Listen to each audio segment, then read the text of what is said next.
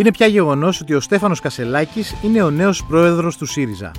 Τι σημαίνει όμως αυτό για την αξιωματική αντιπολίτευση και τι για την αριστερά στην Ελλάδα; Είμαι ο Σταύρος Διοσκουρίδης και ακούτε το Explainer, το podcast του News 24 Κάντε γραφή για να μας βρίσκετε στο Spotify, Stable και Google Podcast. Καλεσμένος πάλι στο σημερινό podcast, τρίτη φορά σε ένα μήνα, νομίζω παίρνεις στα ενία. Το, στο, στο χαρίζω το, το Explainer. Ο Νίκος Γιαννόπουλος, ρεπόρτερ εδώ στο News 24-7. Είχαμε κάνει μια συζήτηση πριν ένα μήνα περίπου. Πότε ήταν, πριν. 25 μέρες. Με τίτλο Πόσο ωραία είναι η ατμόσφαιρα τελικά στο ΣΥΡΙΖΑ. Από το, ήταν αφορμή το συνέδριο που είχε γίνει για να παρουσιαστούν οι υποψηφιότητες κτλ, κτλ, κτλ. Και σήμερα έχουμε πλέον εποχή. Στέφανο Κασελάκη είναι δεδομένο, είναι νέος αρχηγός του ΣΥΡΙΖΑ μετά από τις εκλογές του Σαββατοκυριακού. Α επαναλάβουμε πάλι τώρα την, την ερώτηση που είχαμε κάνει πριν ένα μήνα. Πόσο ωραία ατμόσφαιρα πιστεύεις ότι είναι τώρα στο ΣΥΡΙΖΑ; Δεν πρέπει να έχει καμία σχέση η ατμόσφαιρα πάντως με την ατμόσφαιρα που υπήρχε στο διαρκές συνέδριο που έγινε, αν δεν με απατάει η μνήμη μου τώρα, στις 2 Σεπτεμβρίου. Ε, είναι σαφές νομίζω ότι αυτή την ώρα τουλάχιστον μετά και το αποτέλεσμα που έφερε το Στέφανο Κασαλάκη στην Προεδρία του ΣΥΡΙΖΑ, κάτι που κανείς δεν περίμενε πριν 20-25 μέρες, δηλαδή ήταν αδιανόητο. Δεν το, στο συνέδριο πάλι, όταν κάναμε τη συζήτηση, δεν φαινόταν. Όχι, ότι... δεν φαινόταν. Νομίζαμε ότι θα είναι ένας αναρχόμενο τέλος πάντων, ο οποίος κάποια στιγμή θα απασχολήσει εντόνως. Αλλά δεν πιστεύαμε τώρα οι περισσότεροι τουλάχιστον ότι θα διεκδικήσει επίσης ώρε την Προεδρία και θα την πάρει κιόλας. Ε, φαίνεται ότι ο ΣΥΡΙΖΑ είναι δύο κόμματα σε ένα. Έτσι. Υπάρχουν δύο αντιμαχόμενες πολύ μεγάλες παρατάξεις. Είναι μια παράταξη η οποία θέλει ε, να νικήσει το Μητσοτάκι, θέλει μια κυβέρνηση όπως και να έχει, χωρίς να πολύ ενδιαφέρεται για τα ιδεολογικά χαρακτηριστικά του κόμματος.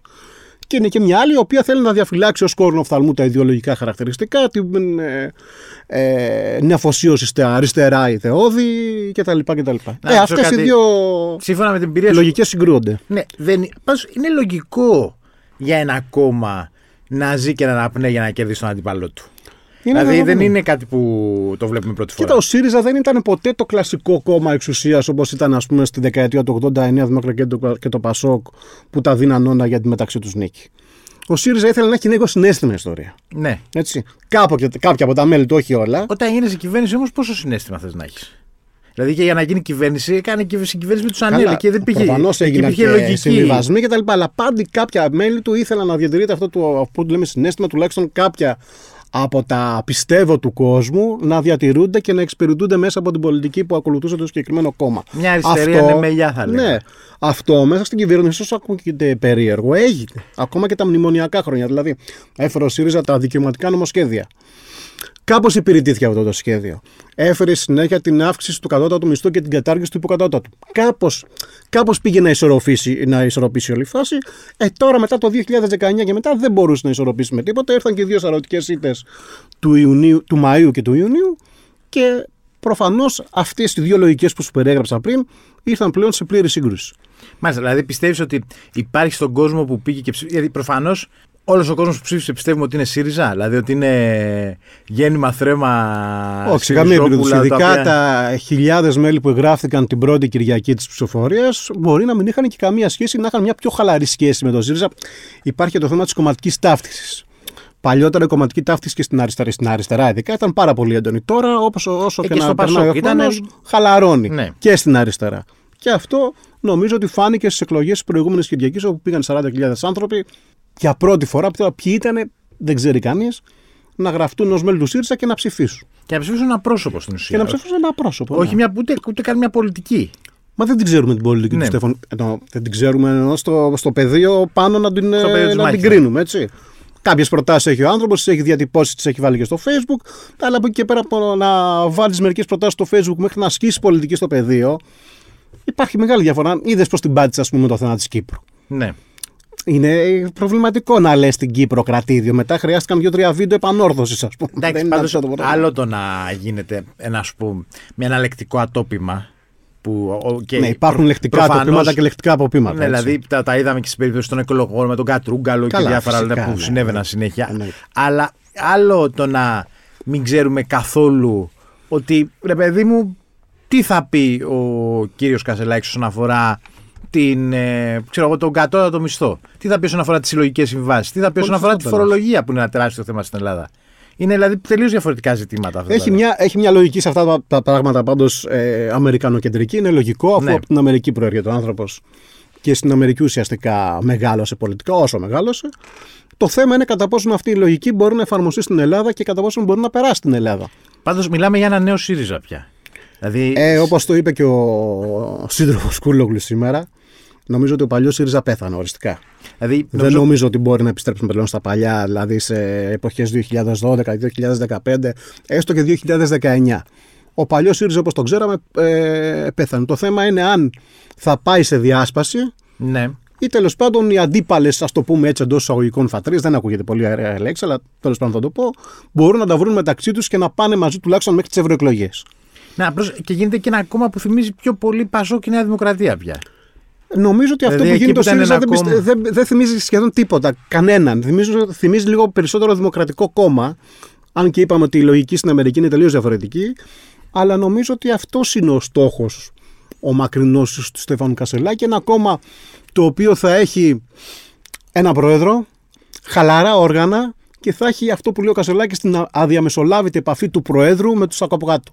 Χωρίς ουσιαστικά όργανα μέσα στο κόμμα τα οποία θα παίρνουν, θα παίρνουν σοβαρές αποφάσει. Εντάξει, οι δημοκρατικοί όμως έχουν 500.000 διαδικασίες. Γι' αυτό λέω ότι δεν, υπάρχει, αντίστοιχη, δεν Ναι. υπάρχει αντιστοιχεία, έτσι. Μάλιστα. Ε, γιατί κέρδισε πιστεύω. Εννο, εννοώ ότι, για να μην το Ναι. αφήσουμε αυτό, εννοώ ότι επικεντρών, η Αμερικανική πολιτική επικεντρώνεται στο πρόσωπο. Δηλαδή ψηφίζεις πρόεδρο, πιο πρόεδρο ένα πρόσωπο. Ναι. Έτσι και εκεί γίνεται το παιχνίδι το επικοινωνιακό περισσότερο. Πιστεύεις ότι κέρδισε ο Κασελάκης ή έχασε η Αχτσιόγλου; Και τα δύο μαζί. μαζί. Νομίζω Ένα η Αξιόγλου υποτίμησε πολύ. Ε, βιώνει ένα σοκ αυτή την ώρα, έχω την αίσθηση. Δηλαδή, δεν είναι, πο- δεν είναι λίγο να πιστεύεις μέχρι τις 2-3 Σεπτεμβρίου ότι είσαι η επόμενη πρόεδρος. Και το πιστεύει και όλοι το πιστεύαμε.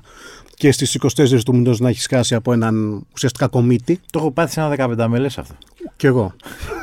και όχι μόνο. Ναι. Και αυτό τώρα θέλει και μια διαχείριση και πολιτική και ψυχολογική και καθαρά ανθρώπινη, έτσι. Εγώ νομίζω ότι πάντως η Εύη Αξιόγλου είναι στο ΣΥΡΙΖΑ για να παραμείνει, δεν είναι έτσι κι αλλιώς. Μεγάλη, είναι μόλις 38 ετών. Μπορεί να περιμένει, ας πούμε, και μια ακόμα ευκαιρία κάποια στιγμή. Και νομίζω ότι το παιχνίδι παίζεται ακόμα. Δηλαδή, μέχρι το συνέδριο, θα έχουμε, αν γίνει το συνέδριο τέλος πάντων και, πο- και όποτε αυτό γίνει. Θυμίζω εδώ ότι η προγραμματισμένη απόφαση είναι για να γίνει τον Νοέμβριο. Να δουν ποιες μάχες μπορούν να δοθούν και ποιες μάχες μπορούν να κερδιθούν και ποιες όχι. Ναι, στο, το συνέδριο πιστεύεις όμως ότι. Δηλαδή με τον κόσμο που πήγε και ψήφισε Στέφανο Κασελάκη τους, και αυτούς που πήγαν και τις δύο Κυριακές. Νομίζω ότι είναι το συνέδριο κάτι που δεν τους απασχολεί καθόλου. Δηλαδή στο συνέδριο επιστρέφουμε πάλι σε μια ισοκομματική διαδικασία που Ναι. ενδιαφέρει όχι τα 180.000 πια δυνητικά μέλη που είναι. Ναι, μια- κάπου εκεί. Αλλά ίσως μερικές χιλιάδες απλά ανθρώπους. Ναι, δεν πάβει όμως να είναι μια κορυφαία κομματική διαδικασία στην οποία και ο Στέφανος Κασαλάκη αναφέρθηκε. Δηλαδή, φαντάζομαι επιχειρήσει ότι εκεί να ελέγξει και το κόμμα αυτόν του. τον ενδιαφέρει να ελέγξει το κόμμα με κάποιο τρόπο τέλος πάντων. Τώρα δεν ξέρουμε ποιοι θα είναι οι σύνεδροι. Αυτό είναι Μετά, τώρα... τη, μετά από αυτή την πολιτική. με ένα θρίαμβο πολιτικό δικό του. Ναι, ναι. Και μια πολιτική επιβεβαίωση η οποία έχει από πίσω και ξέρω χιλιάδες ψήφους. Δεν είναι ότι είναι μια επιβεβαίωση η οποία Έχει έρχεται πολιτική νομιμοποίηση. από όπως και να το κάνουμε. μηχανισμού ε, και διάφορες Για μόνο για μηχανισμούς δεν μπορείς να το Ναι. κατηγορήσει.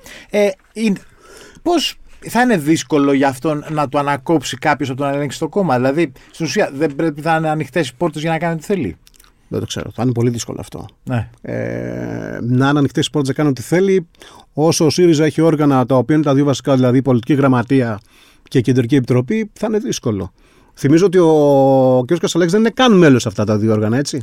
Δεν είναι Αναγκαστικά τώρα πρέπει να γίνει. θα είναι παρόν προφανώς, αλλά τέλος πάντων Ναι. θα βρεθεί μια φόρμουλα, αλλά δεν είναι μέλος. Ναι. Έτσι. Το άλλο ερώτημα που υπάρχει. Έχει 42 μέλη, συγγνώμη τώρα που σε διακόπτει, πολιτική γραμματεία και περίπου 300 κεντρική επιτροπή. Πρέπει να ελέγξει αυτούς τους ανθρώπους τουλάχιστον στην πλειοψηφία τους. Έχει την πλειοψηφία σε αυτά τα δύο όργανα η υποψηφιότητα Κασελάκη. Υποψηφιότητα, η Προεδρία μάλλον Κασελάκη. Ε, τώρα, Κανείς δεν ξέρει. με μια λογική ότι. Μπορεί αν- και ναι, μπορεί και όχι. Εντάξει, ότι αν- εφόσον κέρδισε τόσο πολύ κόσμο. Πολύ... Κέρδισε τον κόσμο, δεν θα- αλλά ο, κοινωνικά ο, δεν ο, υπάρχει. ο, κόσμ- ο κόσμος, η, η, η ψήφος του κόσμου μπορείς να μην έχει την ίδια αποτύπωση στα όργανα. Ναι. Εγώ μέτρησα, ας πούμε, τώρα πριν έρθω εδώ να σου μιλήσω, ότι τουλάχιστον 20 μέλη της πολιτικής γραμματείας από τις 42 ψήφισαν σίγουρα έφη. Ναι, μάλιστα.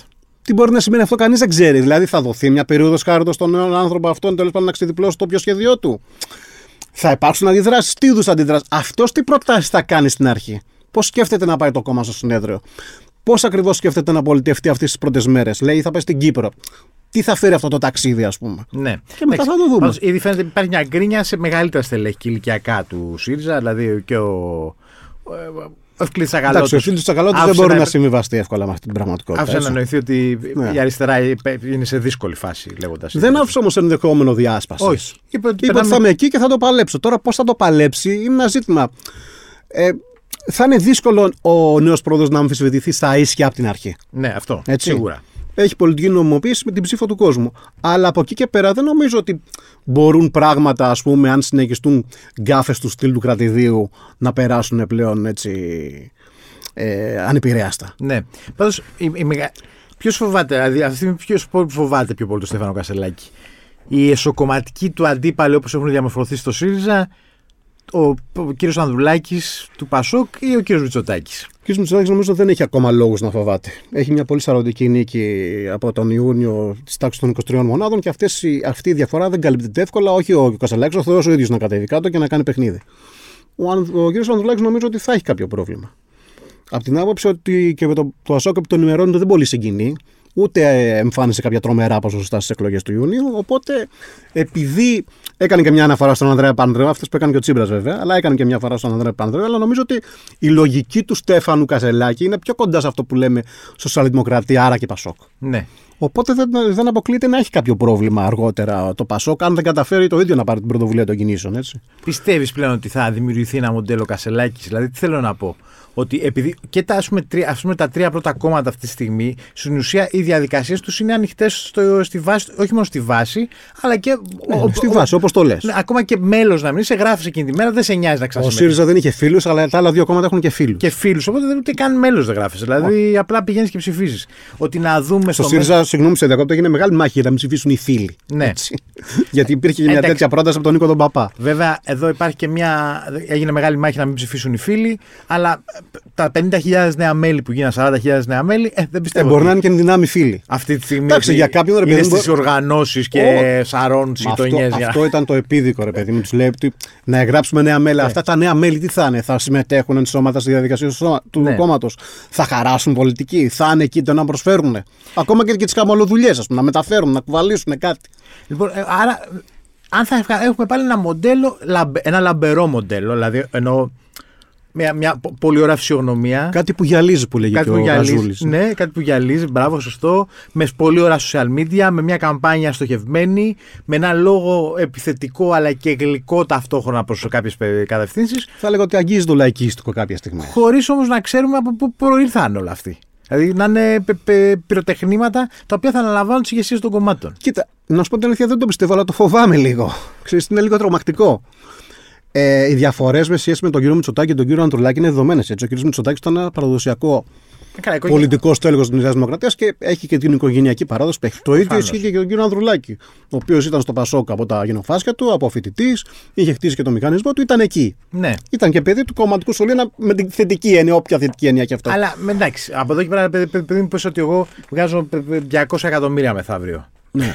Ξέρεις πόσο Ε, εύκολα. Έχεις- έχεις πι- Έχεις πιθανότητες να αναλάβεις κάποιο κόμμα. από Ναι, ό,τι ότι φαίνεται. έχω δηλαδή χρήμα, δεν ξέρω πώς θα τα βγάλω, είναι Τέλο υπερβολικό. πάντων, δεν το έχει σώμα. ιδιαίτερη σημασία. Ναι, ότι, και με ενδιαφέρει ότι μπαίνω στη Νέα Δημοκρατία, βρίσκω προφανώς 30 υπογραφές που χρειάζεται, κάνω μια καμπάνια φοβερή, εμφανίζομαι με σκύλους, γάτες, λουλούδια και δεν ξέρω εγώ τι άλλο, και υποποταμάκια και κερδίζω.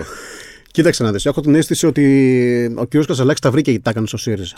Ναι, γιατί ο όμως ΣΥΡΙΖΑ αυτό; νομίζω ότι μετά την, ε, μετά την ήττα του 2019 τα έκανε, έκανε τόσα πολλά λάθη που απονευρώθηκε τελείως ως κόμμα. Ναι, Και η μεγάλη συντριβή του Μαΐου και του Ιουνίου άφησε αυτό το ενδεχόμενο ανοι- ανοιχτό. Δηλαδή το να μπει ο καθένας και να κάνει το κουμάντο του. ναι, Η Νέα Δημοκρατία είναι ένα κόμμα μες στεγανά. Ναι. Έτσι, πολύ σοβαρά στεγανά. Σου κλείνουν την πόρτα, μάλλον. Φατρίες, πολιτικές βαρονίες πολύ βαριές κτλ. Δεν νομίζω ότι μπορεί να συμβεί. Αλλά και πάλι ποτέ δεν μπορεί να είσαι σίγουρος, έτσι. Αν ήρθε ένας άνθρωπος ο οποίος πράγματι έχει λεφτά και έχει και τη φιλοδοξία, ο Κασαλάκης τα έχει και τα δύο αυτά. Έχει και πολλά λεφτά, έχει και μεγάλη ισχυρή φιλοδοξία. Φάνηκε δηλαδή. δεν θα ερχόταν ο άνθρωπος Παναγία αρχηγό κόμματο. να αφήσει την αμερική τη ζωή του εκεί, να έρθει εδώ το- να αναλάβει ένα αριστερό κόμμα στην Ελλάδα. Ναι. Όσο και αν πάρεις αυτή η ιδέα. Ο κύριος Οπότε το φοβάμαι. έχει καταλάβει τον μπάχαλο, κομματικό μπάχαλο του ΣΥΡΙΖΑ. Γιατί μιλάμε Αποκλείεται. για. μπα- Δηλαδή, α- α- το μόνο και μόνο που περιγράφουμε ότι κέρδισε, κέρδισε εξαιτία του κομματικού μπάχαλου. Φαντάζομαι ότι θα, κάτι θα την έχει περιγράψει ο κ. Πολάκης, κάτι θα την έχει περιγράψει ο Παπάς, ο Χατζησάβας, αλλά δεν νομίζω ότι θα έχει, έχει πλήρη εικόνα και δεν έχει πλήρη συνέστηση. Έτσι ότι πρέπει να διοικήσει ένα πολιτικό οργανισμό σαν το ΣΥΡΙΖΑ. Είπαμε, ο πο- ο πολιτικός οργανισμός ΣΥΡΙΖΑ είναι ένα ιδιαίτερο κομμάτι. Εγώ πιστεύω ότι οι ιστορικοί του μέλλοντος θα ασχοληθούν πάρα πολύ με τον πολιτικό οργανισμό ΣΥΡΙΖΑ. Ή καθόλου. Πάρα πολύ. καθόλου αποκλείεται. Ναι. Δεν υπάρχει δηλαδή περίπτωση τον ιστορικό του μέλλοντος, του πολιτικού υποστήμονα του μέλλοντος και του παρόντος να μην τον ενδιαφέρει το πολιτικός οργανισμός ΣΥΡΙΖΑ. Είναι και η στάντη, ρε παιδί μου. Ναι. Από πολλές απόψεις. Από το πώς πήγε από το 3 στο 36, αλλά και πώς από το 36 και το 32 έφυγε ξαφνικά στο 17. Πάντως, νομίζω υπάρχει αυτό το στοιχείο της περιέργειας το οποίο μάλλον κεντρίζει και τον κόσμο πια. Δηλαδή, σε, Ναι. ε, ότι, Το άγνωστο ίσως. δηλαδή, τώρα στην ουσία, όλοι, ψάχνουν- όλοι κάθε μέρα θα κοιτάμε τι θα κάνει ο Κασελάκης. Καλό, προ τίποτα. Αν, αν είχε βγει. Αν Για είχε τους βγει- επόμενους μήνες θα αν είναι το είχε πρόσωπο βγει της η Εφη- η Εφη Αξιόγλου. Όχι, θα ήταν πιο βαρετά. ίσως τα Προφανώ ναι, πράγματα. θα λέγαμε εντάξει, δομές, αυτό θα οργανώσουμε. Ναι. Δεν το λέω με ηρωνία. Όχι, ρε αλλά παιδί μου, θα καταλαβαίνεις είχε πώς το μια εννοώ. περισσότερο κομματική ρουτίνα το πράγμα και Ναι. ξέραμε πού θα πάει. Δηλαδή, σε περίπτωση Σε μια εκλογής τη δομημένη κυρίας αντιπολίτευση. Αξιόγλου θα υπήρχε μια συνε... κανονική συνεδρία στον οργάνο, θα πήγαινε το κόμμα συντεταγμένα σε ένα συνέδριο. Δεν θα υπήρχε νομίζω πολύ μεγάλη αμφισβήτηση. Αν δεν υπήρχε ο Κασελάκης, λέω έτσι. Ναι, ναι. Όχι τώρα που έβαλες προσφυγετό, γιατί πριν την εποχή Κασελάκη ε, τα προγνωστικά δίναν έφυγε Αξιόγλου από τον πρώτο γύρο. Ναι. Άρα θα ήταν απόλυτη κυρίαρχος. Πάμε σε μια λογική one man show πάντως. Αυτή είναι η λογική. Ναι. Όταν λέει ο άνθρωπος αδιαμεσολάβητη επαφή με τον κόσμο, σημαίνει ότι είμαι εγώ και για από κάτω. Δεν υπάρχει τίποτα ενδιάμεσο. ναι. Άρα one man show. Αυτό ναι. Αυτό δεν είναι το αμερικανοκεντρικό. Ναι. Καλά δεν τα λέω. Άσχετα από το κομματικό σύστημα της Αμερικής, στην Αμερική ψηφίζουν πρόσωπα. Έχει, έχει μεγάλη σημασία το πρόσωπο. Εντάξει, ναι, Ομπάμα. Ε, Τραμπ. Τραμπ. Έτσι και έτσι. Και ο Τραμπ. Ναι, δύο όψει του. του- Και του νομίζω νόμιματος. ότι πολλές από τις τακτικές του Τραμπ τις υιοθετεί και ο Κασε. Όχι ιδεολογικά, μην παρεξηγηθώ. Ναι, καταλαβαίνω. Κάποιες από τις τακτικές του Τραμπ, το άμεδο μεσολάβητο, την ισχυρή παρουσία στα social media, τον ο λίγον λαϊκίστικο λόγο και λίγον επιθετικό κάποια στιγμή. Αρέσει αυτό στον κόσμο. Ναι. Και τα προσαρμόζεις στις ανάγκες της ιδεολογίας που έχει για το συγκεκριμένος για το ΣΥΡΙΖΑ και για αυτά που πες- σκέφτεται στο δικό του μυαλό. Τραμπίζει λίγο. Μάλιστα. Κάνα τον και αυτό στα υπόψη. Λοιπόν, Νίκος, ευχαριστώ πολύ. Εγώ ευχαριστώ. Ήταν ο Νίκος Γιαννόπουλος, δημοσιογράφος του News 24 Στον ήχο ο Γιάννης Βασιλιάδης. Ακούτε το Explainer, το podcast του News 24 στο Spotify, στα Apple και Google Podcast.